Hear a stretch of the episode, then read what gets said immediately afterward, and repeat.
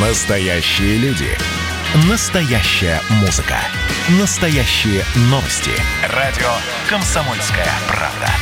Радио про настоящее. 97,2 FM. эм. Был бы повод.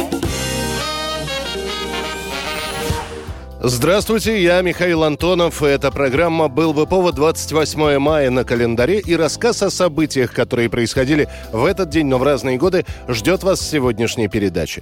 1929 год, 28 мая. Во время работы пятого съезда Советов делегаты принимают решение о первом пятилетнем плане в стране. Главная задача первой пятилетки – наращивание военной и экономической мощи Советского Союза ударными темпами. Дальше лозунг «даешь пятилетку», чуть позже «даешь пятилетку в четыре года» становится повсеместным. Для выполнения пятилетнего плана нужны специалисты. СССР бросает клич, и в республику прибывают инженеры и конструкторы из-за рубежа, в частности, из США. У них на родине Великая депрессия, а Советы платят в несколько несколько раз больше, чем собственным рабочим. Запланировано строительство 500 объектов. Это заводы в Харькове, Москве, Нижнем Новгороде, новые цеха в Челябинске, Люберцах, Подольске, Сталинграде, Свердловске. Эти сложнейшие сооружения, гидростанции и плотина, являются лучшим памятником э, великому строителю коммунизма, первому электрификатору Союза, товарищу Ленину. На строительство прибывают люди из деревень и сел. Звучит призыв о смычке города и деревни.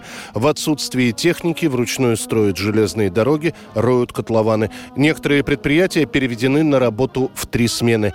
В конце 1932 года будет объявлено об успешном и досрочном выполнении первой пятилетки за четыре года и три месяца. Подводя итоги пятилетки, Сталин сообщит, что тяжелая индустрия выполнила план план на 108%. Позади первая пятилетка, положившая начало технической реконструкции народного хозяйства. 28 мая 1987 года. День пограничника в СССР испорчен. Вместо того, чтобы чествовать защитников границы, сообщают, что прямо на Красную площадь на небольшом самолете «Сесна» приземлился 19-летний уроженец ФРГ Матиас Руст.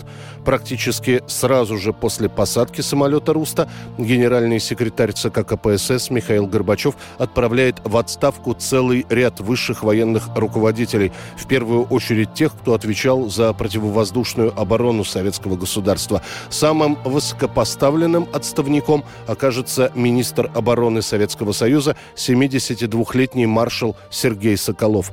Уже позже, расследуя это происшествие, станет понятно, что Матиаса Руста наши ПВОшники вели сразу после пересечения границы. Однако, пока выясняли, кто это может лететь, стоит ли сбивать сразу или нужно сделать предупредительные выстрелы, Сесна долетит до Москвы.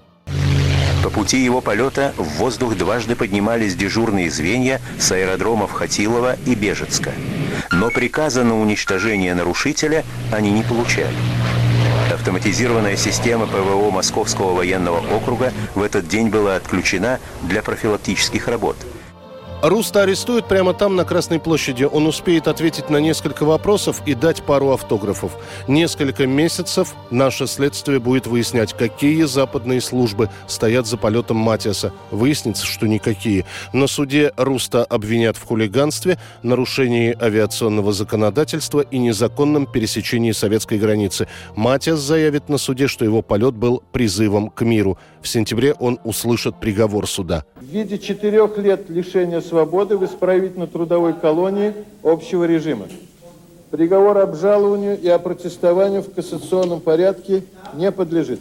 Из этого срока Матиас Руст отсидит лишь треть, а после будет амнистирован и отправлен домой, в Германию.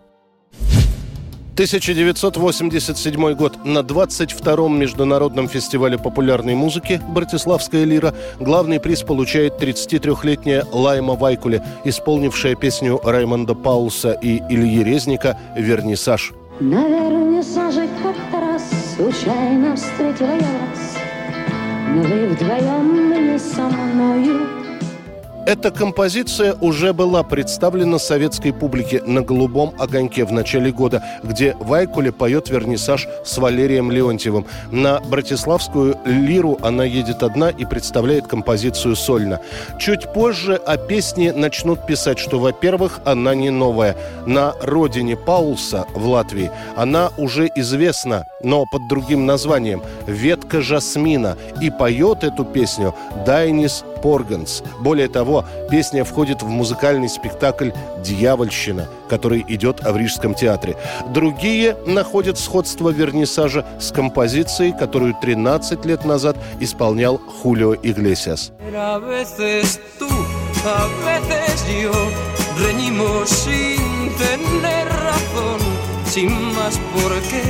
sin más error que por orgullo.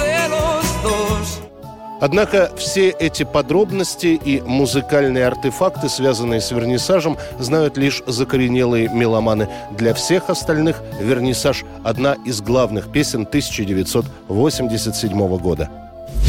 1954, 28 мая, выходит первая пластинка совершенно юного Элвиса Пресли. Это всего две песни, которые Пресли записывает с сопровождающими музыкантами. Сразу после записи пластинка попадает в магазины родного для Пресли города Мемфиса. И, надо сказать, неплохо раскупается. После песни также крутят на радио, но начинается целая волна звонков с просьбой еще раз назвать имя этого чернокожего исполнителя. Почему-то первые слушатели считали, что так петь может только негр. В итоге Пресли получает свое первое приглашение в радиоэфир, и ему придется объяснять, что он не афроамериканец, а в качестве доказательства Пресли несколько раз произнесет название школы, где учился. Дело в том, что в те времена цветные школьники обучались отдельно от белых. Это была программа «Был бы повод» и рассказ о событиях, которые происходили в этот день, но в разные годы. Очередной выпуск завтра. В студии был Михаил Антонов. До встречи.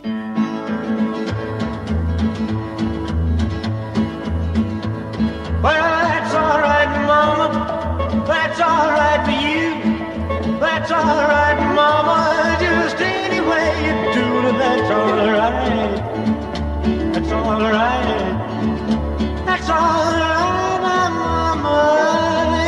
you do. Well, Mama, she done told me, Papa done told me too. Son, that guy you fooling, wish he ain't no good for you, but that's alright. That's alright. That's all